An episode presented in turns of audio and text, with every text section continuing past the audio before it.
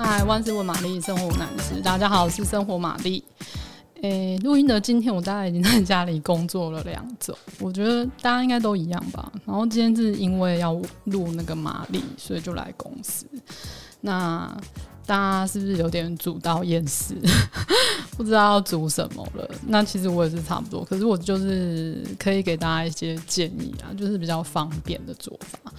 好，那首先我就是蛮常中午的时候，呃，就是会煮那种比较像是一锅的那种料理，就是喂饱全家，就比较快速这样。像比如说像汤面啊、炒面、炒饭，或是意大利面、泡饭，或是炖饭，像这种料理就是比较是一锅的料理这样子。那我们今天就先来讲汤面好了。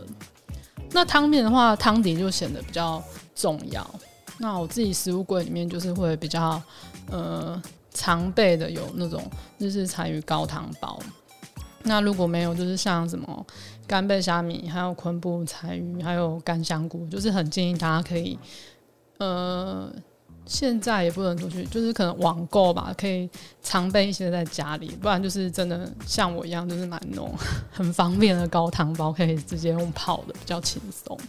那如果不想要柴鱼高汤，那你又没办法出去采买食材，那就要用一些现成的调味包跟罐头或是腌菜。像有时候煮火锅会吃那个，就是想说啊，很想吃那个韩国拉面，那我们可能就只会煮那个拉面，那那个。泡面里面那个调味包，你就可以留起来，当做之后调味用。那你可能之后煮一些韩国口味的汤面，就可以拿出来当汤底。那或是那种现成的那种红烧牛肉罐头啊，还是那种那叫什么肉燥罐头，就是也很方便。只是就是比较味道比较重，比较不健康，就是比较不适合天天天天吃，就是可能偶尔可以这样子弄一下这样。好，那如果汤底解决之后，我们就是可以从家里的料来下手。我会很推荐大家买那种火锅肉片，就可以买回来，比如说三片分成一包，就是一人份，或者说一家人可能一个人吃三片，那就是九片，包成包一片起来，然后就拿去冰保存，然后一包一包这样。那你要吃一餐，就拿嗯、一家人的份出来这样。然后因为它很薄。其实也不太，如果煮汤面根本不需要退冰，就是汤煮滚丢下去，其实就可以了这样子。那海鲜的话，就是比如像冷冻虾、那个透抽蛤蜊这种比较好买，也是可以买一些起来常备分装放在冰箱。那青菜的话，我觉得自己觉得，就是上礼拜我买一箱那个那个叫什么？青菜香，我觉得哦，压力超大了，因为那里面有一些叶菜类，你就是想说啊，不行，你要赶快吃掉。如果不吃掉的话，那个叶子就会老，那就那个叶菜就没有价值，这样子。然后，所以我觉得可以不需要硬买那些叶菜类，就是可能。呃，两三天出去一次再买一把，或是买一餐可以吃，或是两三天可以吃，你自己觉得有把握的量就好了，不需要多买。可以多买的是像比如说高丽菜、玉米笋、菇类那种，就是比较不用怕它会坏掉，比较可以耐放的东西。那接下来有些这些东西后，其实你就可以做，我就可以开始举例说可以做什么，比如像锅烧意面，对。因为你有参与汤底了嘛，你就可以加一些海鲜肉片跟蔬菜，那最后在下面打个蛋。那面的话也不一定真的要意面，比如说什么乌龙面、冬粉都可以啊。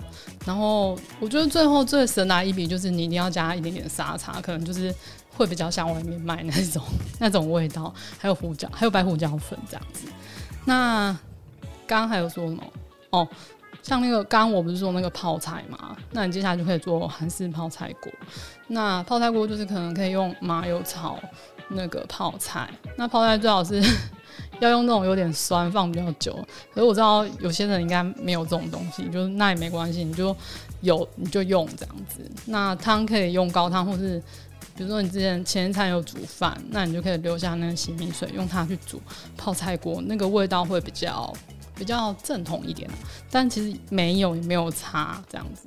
那之后就是你可以尝尝味道咸淡。那提升的泡菜锅的方式，我自己是觉得要加蒜泥跟那个韩式的虾酱。那虾酱我知道大家比较难取得，那就可以略过这样。那但是蒜泥我真的很推荐，就是大家加一点进去那个汤头里面，我觉得嗯就会比较有深度一点。那就像刚刚说，不是有那个辛拉面的粉吗？那你就可以加进去啊。然后面条可能就是可以加那个那个叫什么冬粉，然后或是你觉得哎、那你就直接用辛拉面，那也是可以。那如果你真的吃辛拉面的话，我觉得你可以等那个面快好，说上面放一片起司，它就有点像是部队锅的概念，就是还蛮好吃的。那个汤就会变很温和，然后比较浓郁这样子。然后像丝瓜蛤蜊去煨面，我觉得也很适合。或者是说，你可以先炒那个。虾头熬小汤，像我们之前前几集有说过这样，然后加点椰奶，然后再加面条进去煮，就会变得比较南洋风。那大概就是这样。嗯，下一集我们再来说干干面的料理。好，那如果你喜欢今天的内容，欢迎订阅、按赞五颗星。还是有什么生活上的疑难杂症要请玛丽解决，也欢迎留言让我知道哦。拜。